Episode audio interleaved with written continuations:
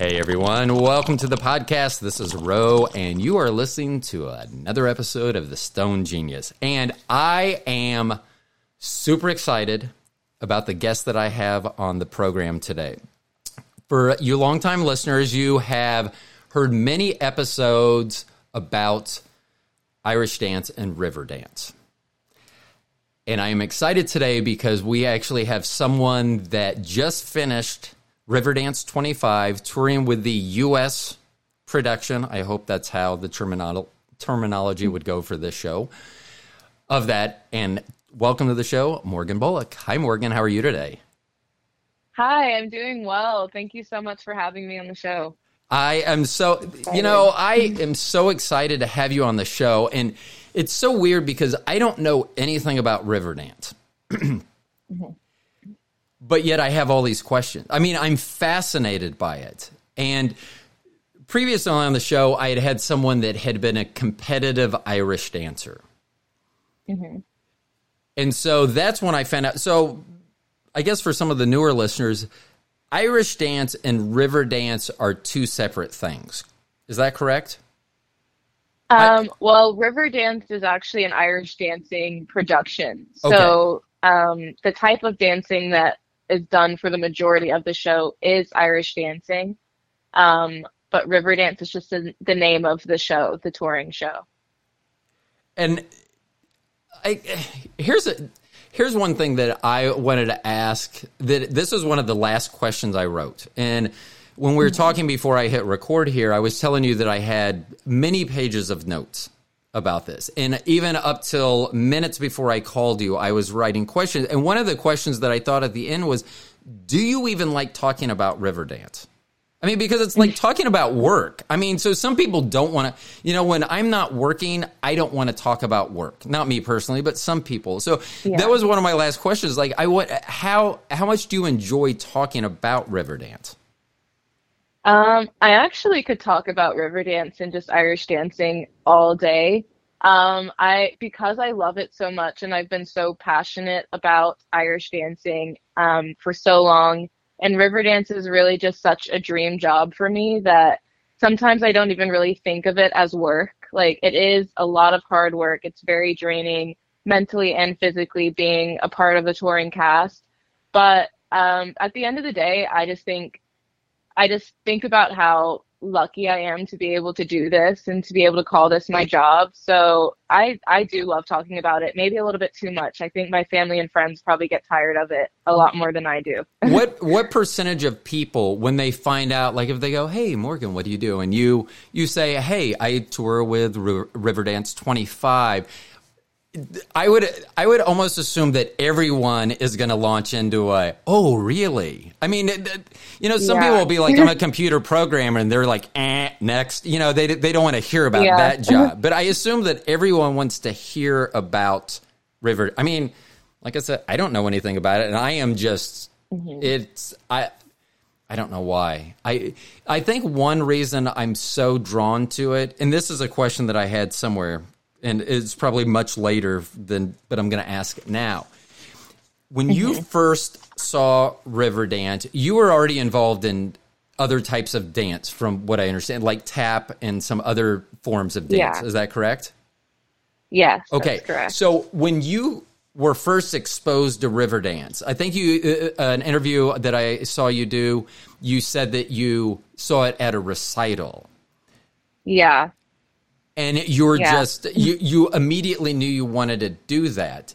So, it, but and here's a question, because I asked Catherine this morning, because she had said the same exact thing, and she couldn't really explain it. So then I started thinking, at any point did you think, maybe I can't do that? Because when I look at what's going on with the feet, I I don't think my body can do that. I mean, I, I know that, that some, it, you have to be taught, you know, to yeah. do something, but I, to me, that's that would seem impossible. No, even no matter how interesting I think it is, I think in my mind, I'd be like, nope, my body doesn't do that. I mean, was there ever that, like, I'm not sure I could do that?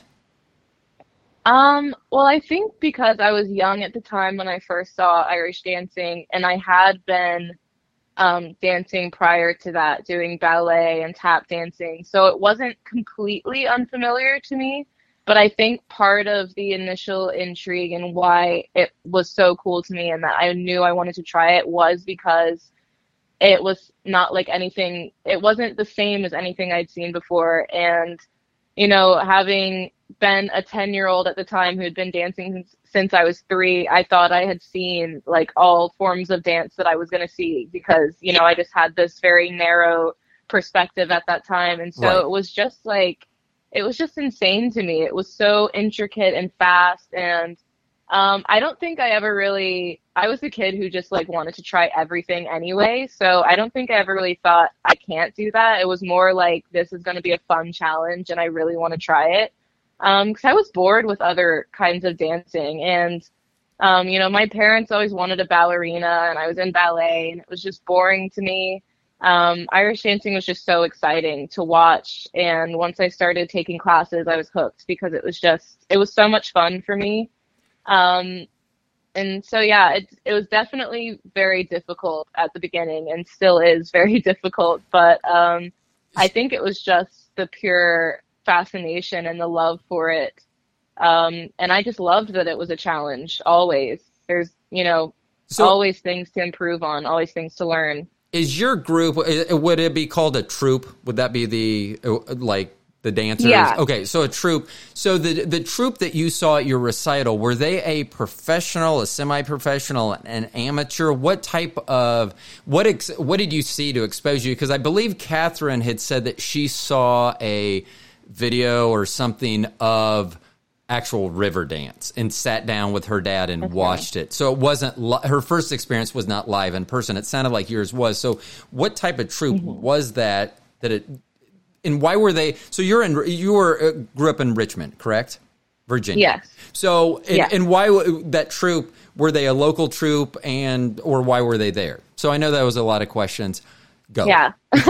um, so it was an amateur performance troupe. It was just, you know, just like I was taking ballet and tap classes, those dancers that I saw were taking Irish dancing classes. Um, and it was at a recital. So they offered Irish dancing classes at the studio where I was taking classes, but it was new that year. So I had never seen it before. They brought in an Irish dancing teacher. And um, the main dancer in this dance was the teacher. And so she was really what drew me in because, I mean, as much as you like to say, like, little kids doing dance recitals is, you know, great and fun. Right. It's just not the same when they're, like, learning.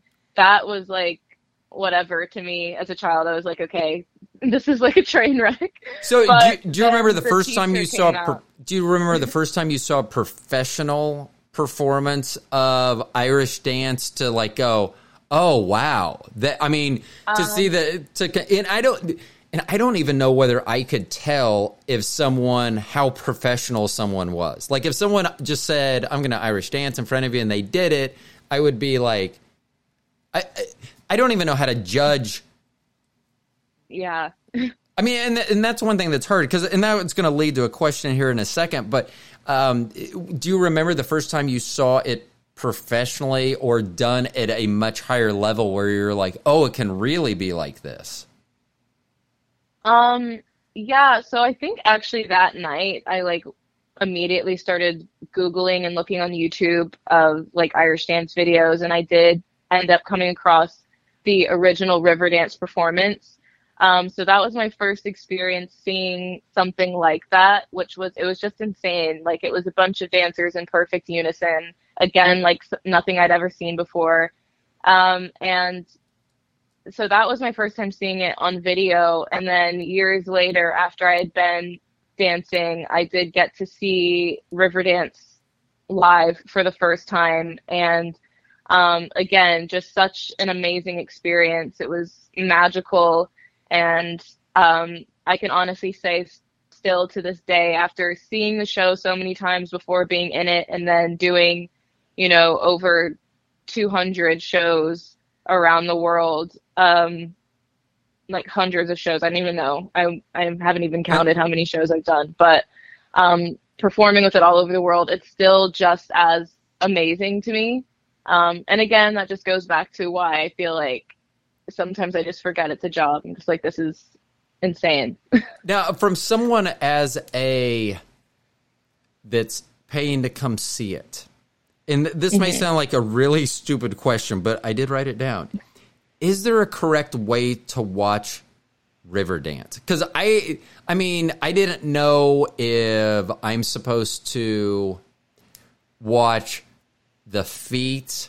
I didn't know if I was supposed to try to pick one particular dancer and follow them around, whether I'm supposed to watch everyone. I I felt a little bit overwhelmed when I when I yeah. went and saw it. And so is there a way that – is there something that you could tell someone that may get a chance to see it, that may come to their, their country or their town sometime soon, that may help them that are like me? I don't know anything about Riverdance, that, you know, whatever that may be, pick one person, pick this, or listen to the music. It, it, I, like I said, I had no idea how to even watch it. Um, so I wouldn't say there's a correct way, but I think the best way to watch But the you're show saying there's get... incorrect ways. I'm just kidding. Yeah. uh, no, I mean, you know, I think it's such an amazing show anyway, but I think the best way to get that full experience is to try to watch it as a whole. Um, and I will say now, this is, might be a little bit controversial, but I don't think that sitting on the floor level is the best for a show like this. Um, I tell my friends and family when they come see it to sit on the, at the first tier, because a lot of what we're doing on stage is formations, and we're making these different shapes as a group. And, um, you know, we work very hard as a troupe to be in sync enough to have perfect lines. And, you know, that's a huge aspect of the show. Um, and when you're on the floor level, you can see things that other people can't see, which, you know, it's a whole different experience. Right. Um, but you can't really see all of the dancers. And I think that that's what's so amazing and magical about it, is that it's this huge group of dancers on the stage creating these lines while doing this intricate footwork. So um, I would so- say that that is like my pro tip for watching the show, and as well listening to the music. It's Grammy Award winning music. Um, Bill Whelan is such an insanely talented person to have composed such timeless music. Oh my gosh. Um, and the fiddle players, and, I mean, all of the, but the oh, yeah. fiddle players, I was like, yeah.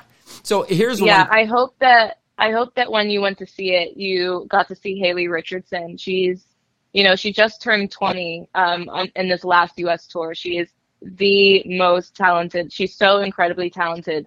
Um, I've known her since she was about fourteen, and she's an insanely talented fiddle player, um, insane stage presence.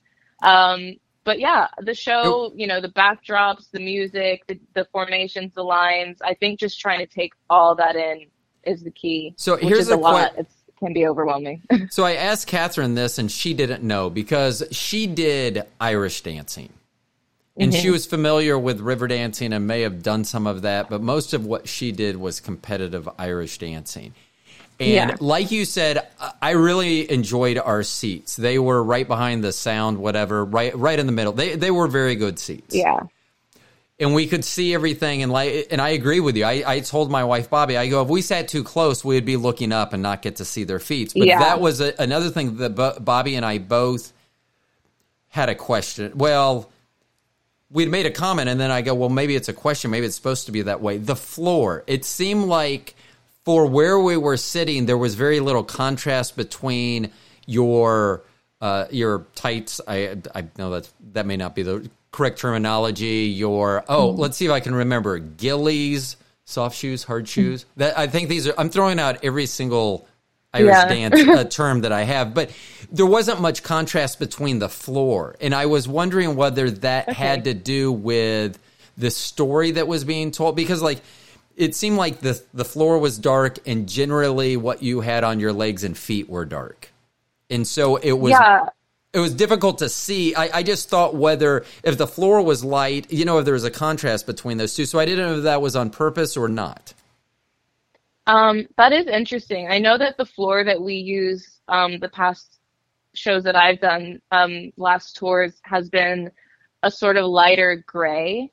Okay. Um, so I don't know, I don't really know where, where, um, they've used dark floors. I don't know. Maybe it in, seemed like in the it was, past before I was in the show. It, it could have been um, the angle too. Like if it was okay. it, it, from where we were sitting, it could have just appeared like if it was a a light gray or angle. It just didn't seem like from where we were sitting that there was a mm-hmm. lot of of contrast. But it also made me think of another question is that we yeah. saw you at an outdoor venue, Starlight in Kansas City. Yeah. Now, I'm originally from Florida, yeah. and I love it hot.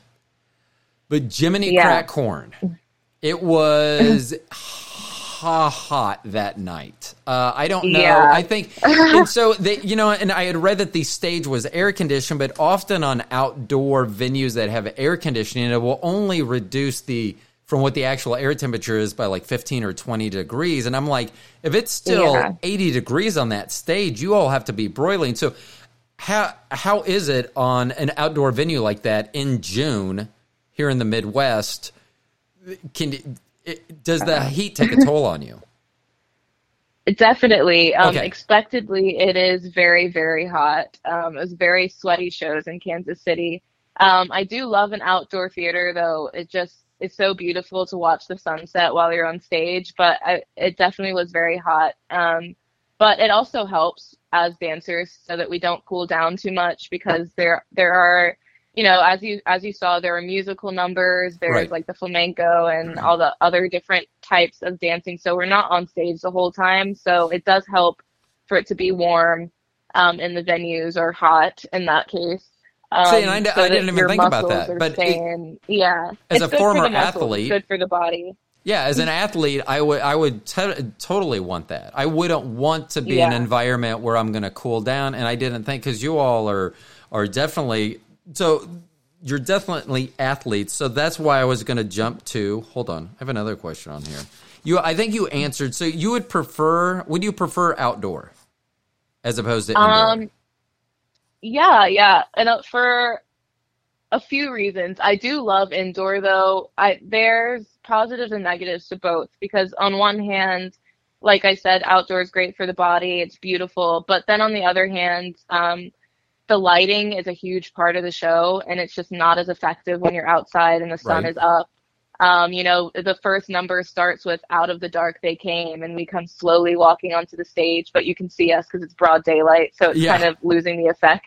Yeah, I don't um, even, yeah, but, I think it didn't get dark yeah. till after nine o'clock. So, yeah. It yeah, was, yeah, it was like halfway through the show it got yes. dark. So, um, so what's a, what's reason, a pro and a con say, for an indoor then? What What's the biggest benefit for the indoor, and then what would be the biggest drawback for you personally for an indoor venue? Um, I do think just I that would be the biggest benefit, just because the show was designed to be on a theater indoors.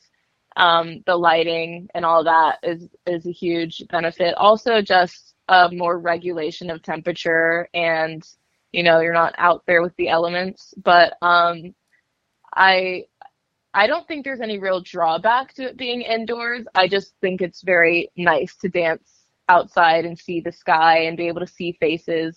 Um, I guess maybe then that would be a drawback, that sometimes it's hard to see the audience right. and, Um, as performers, we like to try to connect with the audience as much as we can. Um, and it, it just is a different experience when you can actually look at faces and see people's reactions, because it's so special for us. Um, we always like to say every night's opening night, because, you know, there are people in the audience who have never seen the show, and we always want to give them the best experience possible. So having that audience connection really, you know, it makes it like even better for us.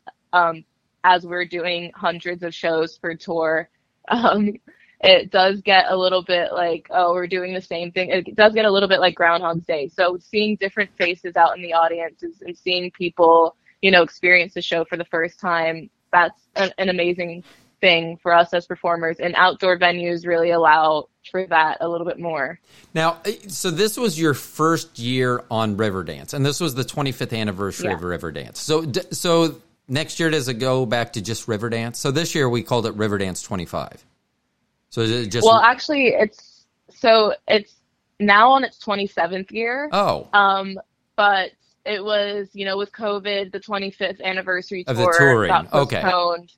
Um, so I think it's just the version of the show right now is Riverdance twenty-five. Um, I think for the twentieth, the twenty, like Riverdance twenty, I think went until the twenty-fifth, um, if I'm not mistaken. Okay. So I think maybe for the thirtieth, there might be some things updated. I don't know. Um, but I know for the twenty-fifth anniversary show, there are different costumes that changed and, you know, became more modern and bright. Um, and different things with the set changed, um, and the music was re-recorded. So um, those are the big things that changed for the twenty-fifth anniversary, but um, we're still touring that specific show. Now, your show that just, or the tour that just ended, this was your first season. How many other rookies? So what is the total ensemble? How, how large is the cast? Or the cast of um, dancers. Okay, I need to look at some numbers. Well, I've I, been asked this question. I actually should know this at the top of my head. It is about thirty-something. And my follow-up was, is there a team of understudies that go? Because that is a very, there's a lot of intricate footwork. And I would assume that a slightest sprain or rolling of the ankle can be very bad for um, a performer. So are there people that, excuse me, that travel with the troupe that are understudies that would be able to step in if someone is injured or sick or something? Um, so the way that it works typically for, or not typically, but on a tour, um, so we have the around roughly thirty Irish dancers. And we have what is called rotations. So um, if you notice when you saw the show, every dancer is not in every dance. Right. If that makes sense. Yes. So um, typically for a show, you'd be in, um, at least for the female cast, I know the guys have a little bit of a different system, but it's roughly the same. Um, you'd be in about six dances through the show. Um, so if someone is injured, then that just affects the rotations, and maybe some other dancers might have to step in and dance more numbers, or, you know, that's typically how it works. Um, okay. So, uh, we don't have people traveling just, um, to fill in, but we do fill in for each other whenever something like that happens. And luckily we travel with a team of medical professionals, a physio, masseuse. Um, so if something like that happens, immediately you're taken out of the show, um, and you're treated there, and you continue on with the tour, um, until you're evaluated and able to come back to dance. But, um, that does happen pretty often. Um, and we're just, you know, we're used to being able to just step up and, you know, cover whoever might be injured or not.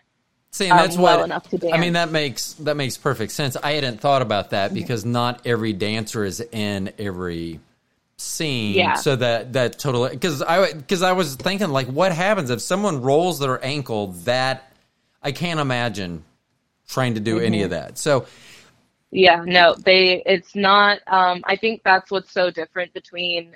Um, dancing professionally and dancing competitively, because, you know, all of us growing up as competitive dancers, or most of us, um, if you hurt yourself, you would just have to suck it up and go on stage anyway. But now I think it's more about the longevity of your career as a dancer. And, you know, it's great to have those resources there, like a physical therapist. So if something like that does happen, even if you feel like you can dance, they're like, nope, you're not dancing.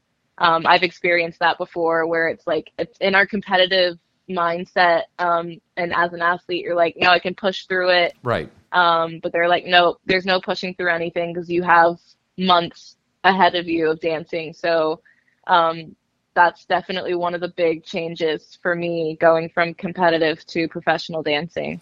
So you said that you travel with certain medical professionals. Do you also do like, uh, you know, icing of your, le- like, you know, a lot of sports mm-hmm. will have ice baths and things like that.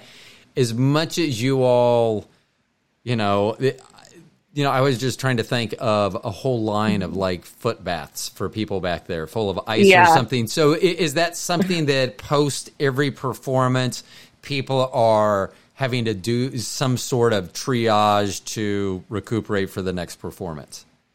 Yeah, we definitely do ice baths after every show. Um, and they're big trash cans, so they go up to like your waist almost, right, depending on your height. Um, it usually be two to a, a bath, and we do that every show, um, or after every show. And then there's a whole cool down that we do, um, lots of stretching. Um, so yeah, there's definitely a lot of recovery work that is done. Um, we have recovery boots, which I am obsessed with. I use them as much as I can. Are those um, like compression a, a type things that you put on? Yeah. Or, okay. I think, mm-hmm. I think I've seen yeah. them around and things. So, so, yeah, so those I work swear well? by those. Okay. Yeah. The, for some people, they don't notice a difference, but I definitely do. Yeah. And um, that's, uh, it's so about, you know, so I, and this is going to lead me to a, another question that I hadn't even written down or really even thought about. But so when you're in a town, like I believe that this was in Kansas City, it was only a four or five day run here in Kansas City, if I'm not mistaken. Mm-hmm. Yeah. So when, so it, let, let's say you're, because we, we just talked about you finished, so you've done your ice bath, your compression boot, so you're finished with your, your night. What ha, what do you all do at the end? Do you all decompress and you go out? Because, you know, a lot of times when you get done with work, you're getting done with your work generally late in the evening. Yeah. Where, and so, you know, when most people get off at, you know, if they get off a normal job at five, they don't go to bed till ten, eleven, whatever time they go to bed. So they have a few hours afterwards. Mm-hmm. Well, those few hours are the early morning. So what do you all do as a group or as an individual to kind of just decompress after a, because you're performing, that's not a normal job. Like, I'm a photographer, yeah, yeah. you know, by trade, and I don't afterwards, I don't have to ice anything. Well, if I've done my job right, I don't have to ice mm-hmm. anything or do anything like that. So it's a totally different job. So how do you all decompress, or you personally decompress after a show and get ready for the next um, day? Yeah. If if we have like maybe a double show day the next day, we usually just go back to the hotel, maybe hang out in the lobby for a little bit, order food. Um, it's always a late Uber Eats meal. Um, and we all just hang out. Um, we're all such good friends and so close on the road, you know, traveling. It's essentially this group that um, we just finished the U S tour with is almost all the same people from the U K tour that I started off um my experience with the company, my first tour. Um, so we're at this point like a family. After the show, we're still together usually. Um, we'll maybe play games, like we love a good card game or anything like that, um, just to have some fun after shows. Um, if we have maybe just an evening show the next day or the day off, which is usually a travel day, uh-huh. um, we would go out in the city, maybe see some of the city. Um, I know in Kansas City, we went to a really cool um, place with live music, which was nice. Um, Probably Power like and Light that, District. Just, sorry? Probably the Power and Light District is where I would guess. It was uh, a lot of places. Uh, yeah, I don't music. know. I can't remember. Okay. I, I don't remember, but it was a nice, it was a nice place. Good. Um, and yeah, that's pretty much the typical day so, after. Or let me you ask know, you this. If show. You're in a city and you go out to an area. So Kansas City, and this will lead, I actually had these questions written down somewhere as well. Kansas City does have a fairly large Irish population, um, mm-hmm. as well as Chicago, Boston. Because one of the questions I was going to have is when you travel to cities that have very large Irish populations, is that, do you think your shows are seen differently because of kind of the heritage that's attached to the dance? So, or do you, could you even tell a difference if you were in a, like Boston, which we will talk about mm-hmm. a little bit later for, for some things that you have coming up this summer, but like Boston is a very large Irish community. Would you be able, can you tell when you're in a town performing in front of a large Irish population or not? Um, and if you can't, that's I would fine. Say- I would say all the audiences are great, but in cities like that, um, I think there's just a lot more enthusiasm. Um, and if I were to guess, I would say that that has a lot to do with people just knowing more about the show. Um, and of course, like that if they're of Irish descent or anything like that. Um, there's a lot of pride um, around Riverdance. You know, we run into Irish people on the streets after the show um, in whatever cities we're in, and they always just talk about how proud they were to come to the show and to see us dancing and representing Irish culture in such an amazing and magical way. Um, so there is um, a little bit of a different energy when we are in cities that have a big Irish population, but um, it's not like so much that it's like night and day, because the right. audiences are always great, especially in the U S. I think it's a lot in the like American culture to have like be loud and clap a lot, whereas the U K it's a little bit, you know, the audiences are great, but I don't think they clap as much. I think that's just a cultural thing. Right. Yeah. Right.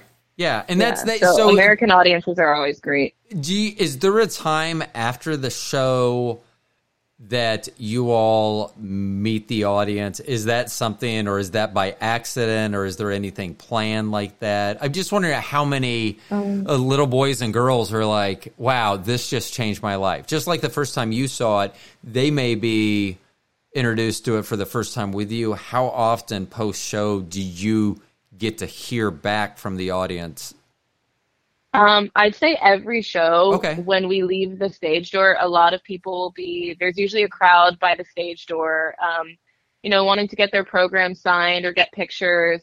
Um, so that's, that's always amazing. Um, and even if, you know, even after the ice baths and everything, they'll be out there waiting. And I think that's just so amazing that people are so touched by the show that they'll wait outside for us to come out. Um, uh, Yeah, so that's, it's never really planned, but I don't think I can think of any show where there wasn't at least a few people outside by the stage door um, waiting for us to come out afterwards. Now, out of the thirty dancers, and I know, once again, I'm jumping around a little, and I'm going back here a little bit. Of the thirty dancers, how many... And I may have misspoken then, because I was, I thought that the the U S tour was your first tour, but you said that you started dancing... in the U K, or is this just the same group, yeah. just a continuation of the U K tour that came to the United States? Or have I misspoken um, earlier? So this isn't my first tour with the show, no. Okay. I did um, tour, uh, my first tour at the show was last August through December, and that was a U K tour. Um, and this, the U S tour is separate, but um, it was just a lot of the same dancers that I got to know and traveled with in the U K. Um, and then I did a month in Dubai in November um, during that run. So a few of us, I think five or six of us from the U K tour group um, joined some other dancers with the show in Dubai for the World Expo um, last November, did our run there, and then finished out the U K tour with that group. And so between those two different things, the U K and Dubai, um, I had already danced with and worked with all of the dancers who then ended up being on this last U S tour. So does that, that help you as an individual and as a group to have that p- familiarity to everyone?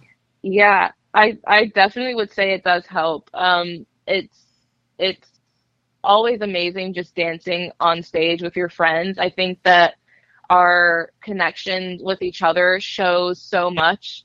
Um, like it, I think it translates to the audience. Um, we each had a chance during this last tour to go out and watch the show, um, which was such an amazing experience, you know, watching your friends on stage. And right. as, you know, from the audience perspective, having experienced that, I can definitely say that it shows how, you know, close we all are. Um, and it's just such a great group. It's, yeah, it definitely does help overall the performance and motivation. And, you know, we're just genuinely having a great time. And, you know, that definitely just helps the performance. How often are tours being cast? Like, do you, would you have to, like, do you have to try out, audition, be asked, requested for another tour? And how often does... That, like, how often is there changeover in what's going on? Because you said you had already danced with all of these people, either U K or Dubai, when it got here to the United States. How often are there change? Because I was just wondering, like, how many of these people would you consider vet- veterans that have been doing this, maybe toured the U S? Because uh, one of the questions I had, and this was back on when we were talking about the stages and indoors and outdoors, is were there any venues that you anticipated or dreaded going and performing at? Whether personal experience, you were really looking forward to that, or someone had said, you know, this is going to be great or this is going to be horrible. Are there, do you have, is there a lot of seniority um, there that, that have done this before? Or are you all experienced these venues, these things for the first time together? Um, there's a big range of, you know, how long people have been part of the show. There's some people on the tour who have been part of the show for a decade or more. Um, then there were people like me who had just started. Um, there was a good mix in the U K. I think this U S tour, we had all either done the U K or worked prior to that. So no one was like brand, brand new. Right. Um, but there's, there's a good mix, and um, it, there's not, I would say there's not really a, like a clear changeover or anything. The producers and directors are always looking for um, new talent and casting, and there were just recently open auditions, but typically now the summer school, um, each summer is how dancers will audition for the show. Um, and so, yeah, and as, as far as venues, um, looking forward to, I definitely looked forward to specific cities. Um, I did look forward to Kansas City because of the outdoor stage. Um, we were told before that it would be an outdoor theater, and Um, we were there for a good five days, which is one of the longest runs that we've had on the tour. So, um, what was it? Can it was, you can you state was, your least favorite city? um, I don't think I wouldn't say I had a least favorite city. Um, there were cities that we were in for just a short amount of time that I don't really remember. Um, but I don't really have any, even like the small cities where there wasn't much to do, we still had a lot of fun because we would hang out in the hotel together and just play games. So what would be, um, what's the best thing you did as a group or as an individual, best thing you did no matter what city? What would you say, like, either you anticipated when I get to this city, I'm going to do this, or you got to a city and someone's like, hey, you should try this. And you, do you remember something in some city that you did as an individual or group that just blew you away? Um, I don't, there's, there were a lot of like highlights of the tour for me. Um, I guess like the, the best, like, I don't really, I don't think it's very reflective of the city itself, honestly, but, um, there was one city where the entire cast, Irish dancers, flamenco, folk, um, tap, like everyone all came together, and we had a cookout or barbecue Um, at one of the Irish cast members' family in Pennsylvania at their house. Um, that was definitely one of the highlights. Um, but I don't, I don't know. I can't think of anything specifically that we did in a city that, um, you know, was reflective of the city. I Do think you, it was just fun anywhere. Do you look for, for that? Do you want to do things like during the day? Like if you have a, a just an evening show, do you yeah do you want to do stuff where you're like, I've, I'm going to be doing a lot of stuff tonight, so I'm kind of just going to chill out? Yeah, it definitely depends on the day. Sometimes, like if we were traveling into a show, I'll try to get a nap in and nothing else. Like I'm not good. Like my roommate might be going to like get coffee or something. I'm like, oh no, I'll just sleep. Right. Um, but uh, there are other days, especially when we're somewhere for more than one or two days, um, where if there's just an evening show, we'll, you know, text each other, be like, hey, what are you doing? Make plans, maybe go walk around and see the city and, you know, check out different restaurants or cafes. Um, What's and, your, ta- you know, what's your favorite type it. of food when you go to a city? What if you're going to look, hunt out a specific type of food? What what do you want to find when you go to a city? They want to have good what? Um, I love sushi. Sushi's definitely one that, um, if the city has good sushi, then that in my head is a really good city. Okay. So, okay. Um, yeah, that that's definitely. So what what city ha- what city has the best sushi? I am not a sushi person, um, so I wouldn't I wouldn't even know. So you could name uh, any city, and I would go okay. So Kansas City actually had this one place. I think it was called Blue something Blue Sushi. Okay. Um, that we went there pretty much every day. We were there um, because they had a huge vegan sushi menu, which is rare. Um, the vegans on the tour, we don't usually get much variety right. um, in the U S. There are some cities in the U S that are really good for vegan food, but compared to overseas, like the U K, it's a little bit harder overall to get, you know, vegan options. So this sushi place was like our go-to because they had, you know, it was it was a variety instead of just having like a vegetable roll. Um, so Kansas City, again, is checking off all the boxes. Well, that was a really good one. Good. I'm glad to hear that then. So I, I had gone through, I did a deep dive on your Instagram, and I'd noticed there was a picture in there. You went to the Kacey Musgraves concert, I believe. I don't know oh, where yeah. it was. So it, it just let me, so what type of music do you listen to? Because one of the one of the things that I asked Catherine today, I go, because Kansas City has a big Irish population, I go, in all my years of living here, I have never driven down the street and driven up, uh, like pulled up next to someone and they've been listening to Irish music. So it, yeah. so it's funny because she was like, yeah, I, she goes, I don't think I've heard that either. So, but then when I saw Kacey Musgraves, what do you, country, what type of music do you like on the outside? Or... Yeah. I mean, okay. So I do really love trad music, like Irish trad music. Uh-huh. Um, so I might be that one person you okay. pull up next to that's blasting trad. But um, I listen to pretty much everything. Um, not to be like one of those people that are like, I listen to everything, but I actually do. Um, but you I actually are that person. by by using yeah, that disclaimer. I actually you, am that yes. person. So what is that? Trad, T R A D? Yeah, yeah. I've never even heard it's of just, it, so I'm going to have to look that up. Yeah, you definitely have to look it up. It's just great, feel-good music. Um, I'm so looking forward to being in Dublin soon and just going to live music, restaurants and bars and things where they'll have trad bands, because that's just, it's such great music that, like, for me, I just, like, feel it in my bones. Like, it just makes me want to dance. But that's, of course, me being obsessed with Irish dancing and music and things. But, um, yeah, I do. I, I like a bit of country. Um like Kacey Musgraves, kind of mild pop country. Right. Um, but I do love love Kacey Musgraves. Um, and then I like the, a lot the, of like, who's the latest R and B. person you have who's the latest person you have queued up? What what's the last um, artist you've listened to? Hmm. I think probably Bad Bunny. Bad Bunny. Okay. So love Spanish music also. Okay. I'm still ringing. Um, uh, our youngest child and I, we went to the Machine Gun Kelly concert last oh, night here okay. in town. So, and it was oh, amazing. It was amazing. It was one of those things that I was trying to think of as a dad. What is there something that they will just never forget? Whether I live another year, yeah. another fifty years, they'll be like, oh, yeah.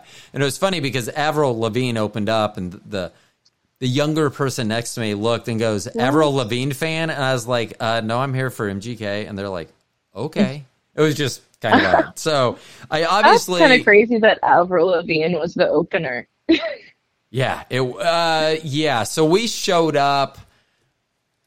We, we were trying to time out to show up right there when Machine Gun Kelly was coming out. So we caught the last mm-hmm. couple songs. And I will tell you the only song that if someone said... Name an Avril Lavigne song, I could have said Skater Boy. That's the only song, and that's, I think, the only song we heard. So it was yeah. funny how everyone Perfect. knew that. It was funny because yeah. old and young, everyone knew Skater Boy. So I was kind of impressed by that. But so I'm going to have to look at Irish trad. But so you'd mentioned that you're going to Dublin. So what do yeah. you have on the, what are you doing now? Because I know that you're on a, a short break with the U S tour just ending. Mm-hmm. So what are you doing in the immediate future, and what are you doing in the not so immediate future?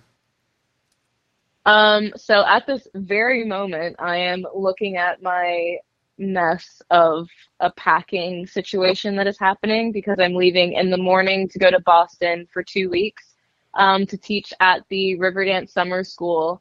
which is basically a week-long audition process for dancers who would like to be in the show, or dancers who might be, you know, it's for all ages. So you can be under eighteen and attend the summer school, but you can't um, audition at that age. But for dancers over eighteen, they can use this as an audition. It's basically um, cast members like myself teach the uh, dancers choreography from the show, um, and throughout the week they're taught um, almost the whole show, and they perform it at the end for um, a showcase for their family and friends. Um, and I was a camper or a attendee of this summer school um, in twenty seventeen in Boston. Um, so it's definitely a full circle moment now being an instructor. So this is there. Like Top Gun um, for you. Yeah, it's It's going to be very fun. I mean, that that's cool. So you went through as a student, is that what you would say? I, uh, participant? Yeah. So so you went yeah. through in in that form, but now you're going back. I mean, this is really like Top Gun. Now you're going back to teach. Yeah. That, that is so yeah. cool. Maybe they will turn that um, into a movie. A Top Gun dance movie. Maybe. Maybe. So, there's a big market out there for Irish dance movies, I will say. It, you know, it's, it's amazing because, like I said, I don't think that I would have been this interested. If someone would have asked me six months ago, hey, do you, what are the chances you're going to do multiple hours about Irish dance on a podcast? I would have said zero, and I would have yeah. sworn I was going to be right. But, I mean, it, there are just so many cool things that I'm learning because I would like to see it again. Because mm-hmm. I want to try to learn. And and now that, you know, we've talked, it's good that if they came to Kansas City, I would try to try to find it maybe in an alternate city that may have it at an indoor venue as opposed to yeah. doing the outdoor. Because then I may experience, because that was one thing that Catherine said. She said that this performance, she went a different night than we did, that this performance was almost identical to the performance. There were some updates, and I think she said there may have been one song that was that she thought was different than the original mm-hmm. Riverdance. But because my wife had said, "Well, how about the uh, the dance battle?" And she was like, "No, yeah. that was that was in it back in yeah, that was something that happened in the nineties as well." So yeah, so it, it's very, I want to. I'm very much looking forward to seeing again. So you're going to be in Boston. You're going to be teaching. That's your two yeah. weeks. What happens after Boston? Um, so I go straight from Boston to Dublin um, to perform with the show at the Gaiety Theater there, uh, which I'm so looking forward to. Uh, I think that that is every every member of Riverdance. Um, it's sort of like a rite of passage to perform at the Gaiety just because it's such an iconic venue for the show. Um, Riverdance spends its summers at the Gaiety Theater typically, and this summer is the first one since COVID that the Gaiety has been open and that um, the show has been able to go on there. Um, so all of my friends who um, I was on the U S tour with who are doing the Gaiety run are there now. Um, I was fortunate enough to be able to spend some time at home with my family and friends um, for, you know, these thirteen days before going to Boston and then straight to Dublin. So. Right. Um, I'm definitely very, very excited for that. And that's one thing. So, because I was going to ask, when I went to look at the schedule for Riverdance twenty-five, it had the U S tour that ended, like it was January through June. And then mm-hmm. it said like Germany, Belgium, and I don't remember. There was another com- country, but they were all in twenty twenty-three. The only thing that was current yeah. was in Ireland. And I did see the Gaiety Theater. So is that... So you're saying they only do that in the summer, or does Riverdance run year-round? Let's say in a non-COVID world, would it typically run year-round, or is it just kind of that's the summer thing when people may travel to Ireland so they can see it there, and then the rest of the year it's traveling throughout the world? Um, yeah, the Gaiety is really just a summer thing. Um, it's from June through September every summer, or has been previously.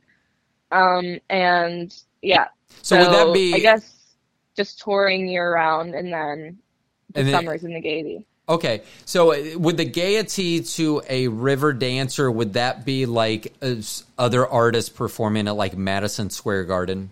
Would that be? Yeah, essentially, it's okay. The same sort of prestige for okay. for Riverdance. Okay, so and then do you know after after that tour, do will you continue into twenty twenty-three? Do you know that far in, in advance? Is that something that you may not know, or you're anticipating? What what's that look like after Dublin? Um, no, we don't know yet. Um, what, uh, who's going to be put where? Who's going to, you know, be offered what tour for next year? I do know there's a lot of um, tours going out the next year. There's another U S tour again from January through June um, in twenty twenty-three, along with, um, like you said, Europe. So. Um, I'm hoping to, you know, continue touring um, after this, uh, and yeah. Now here, here's one thing. That, here's one thing that we thought was very funny, and my mm-hmm. wife and I made the comment, and then actually they answered the the comment that I made to my wife. So we, we were looking at the cast, and I mm-hmm. will say that the cast is all beautiful. And so I, I made a comment to my wife. I go, I wonder what kind of baby making's going on when they're traveling. And then when before the show, it came up and said there were like sixty some oh, yeah. odd marriages and over a hundred and some odd babies being born. And my wife and I just yeah. we laughed outside because we had made that comment. We were like, you know, when there's this many beautiful people, especially when they're doing a contact job, which is what you're doing, you're dancing around yeah. and everything. I was, we just made that comment. And then and they. In a an- bubble. Yeah, it was funny. It was just funny because they, they answered it and we're like, that's a lot of babies. But I yeah, guess over twenty-five years. It is very years, funny. Yeah. So, um, so uh, um, I, I guess my. You know. And you don't have to answer this. Any, any crushes? Crushes? Um. I would say no. Okay. Um, okay. No, there that's There are so many couples on the tour. I think uh, most people are paired up on the tour in the touring cast, um, which is to be expected in a tour bubble. We're kind of doing everything together, traveling right. together. And again, a lot of attractive people touring together. So I know. Um, and, and that's what yeah. I made the comment. But then I later made the comment to my wife. I go, I wonder if they even know how attractive they are. And the reason I said um, that is because, you know, when when if you're attractive or the opposite of attractive and you're around other people, you can kind of gauge that. But when everyone's exactly like you, you're like, oh, well, this is this is just normal. Everyone's beautiful. That's just normal. So yeah, I mean, I think we notice each other. Like I notice I'm like, oh, everyone looks so good. Like, but. Um, so, yeah, oh. comments have been made. It was actually really funny. Um, like the same sort of comments were made when we were at the Capitol. They're like, how is everyone so good looking in this group? When we were like performing at the Capitol, I think one of the senators or someone said it and it was just funny. It's, yeah, it's not really something that we think about as cast members, but yeah. I had, ma- I, had, I had made that comment to someone that I worked with and they were like, they go, well, what percentage of people do you think are beautiful? And I go, like, five percent. And I go, and that's high. And I was, they just looked at me, and I was like one in twenty. And then I go, you guys have your whole group. It doesn't matter who it is and what, what they do. It's like, the, but it was funny that my wife and I made that comment, and then you all. So we must obviously not be the only ones that have ever made that comment. Or have had that no, question. So not, not the only one. Okay, so I will...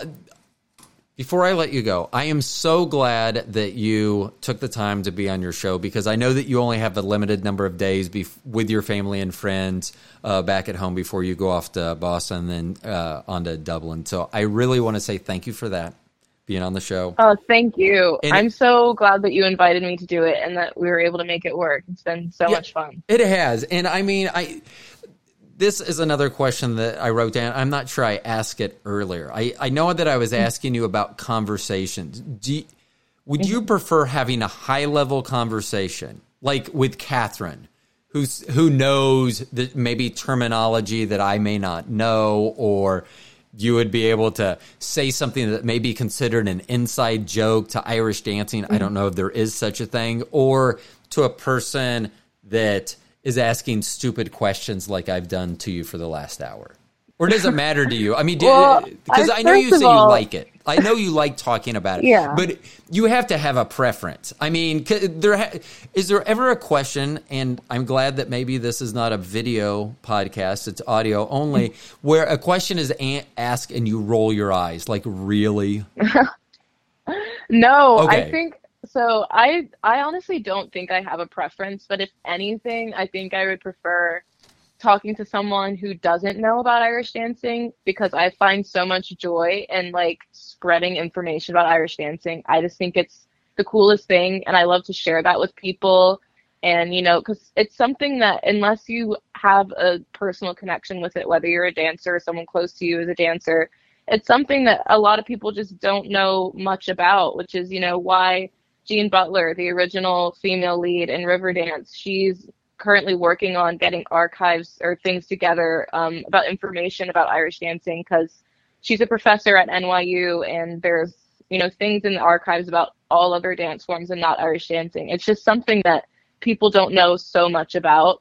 Right. Um, so I love, you know, taking the knowledge that I have through experience, through my own research and my own obsession with Irish dance, and sharing it with people, because I think it's such a beautiful art form, and it's something that should be shared. So I do love love talking to people who don't know about Irish dancing and answering their questions. I don't think there are any stupid questions, because, you know, that's, you might feel like they're stupid, but it's they're valid questions, because if you don't know, and I right. do, I have the knowledge, I'll share it with you. So um yeah, but I do love also talking to all other Irish dancers, because there are things that only Irish dancers would understand. Um, So I, I don't have a preference, but um, I will say that none of your questions have been stupid. Aw, thanks. I appreciate that. There was but, no eye rolling. Okay. There, no the, eye rolling. There were at least four pages of questions I didn't get to. So if if there was a borderline question where you're like, oh, that was that was almost stupid, I'm sure that there were ones that didn't make the cut for this hour that uh, I probably could have asked. So I really appreciate that. Now, anything you want to let the people know before we go? Uh, we, we've told them what you're doing in the very short-term future. You're going to be in Boston being a Top Gun instructor uh, for for many of the hopefuls, maybe for auditioning or just uh, to better themselves with Irish dance, and then off to Dublin and the Gaiety Theater. Anything else you want to yeah. know? Anything else you um, want people to know? I think that we covered everything. Okay. Honestly. Okay. And if, if for everyone else, Morgan Bullock is so much more than just the the Riverdance, the the Irish dancing that we've talked about over this last hour. They, you have a very large presence. I didn't know anything about that presence before I reached out to you. I, I told my wife, I go, if I would have known who you were before I asked you, I might not have asked you. Yeah. Because well, I'm glad then that you didn't. I I, you didn't I, I mean, I, I, I am glad that I asked you as well. But I mean, your your TikTok videos and things, I, I hope that maybe you'll be a guest sometime in the future as well. And we can talk about many of the other things that, that you have going on. But I really want to say I appreciate this last hour of you answering my questions. I know there are a lot of people out there that are just as unfamiliar with Riverdance and Irish dance as I am. And I know that they would be very appreciative of this past hour as well. Thank you so much. It's it's great. I'm honored to be a part of this. Okay. Thank and you so much, Morgan. So much for for everyone else, thank you all so much for listening to the podcast of The Stoned Genius. This is Ro. I'll talk to you all later. Thank you.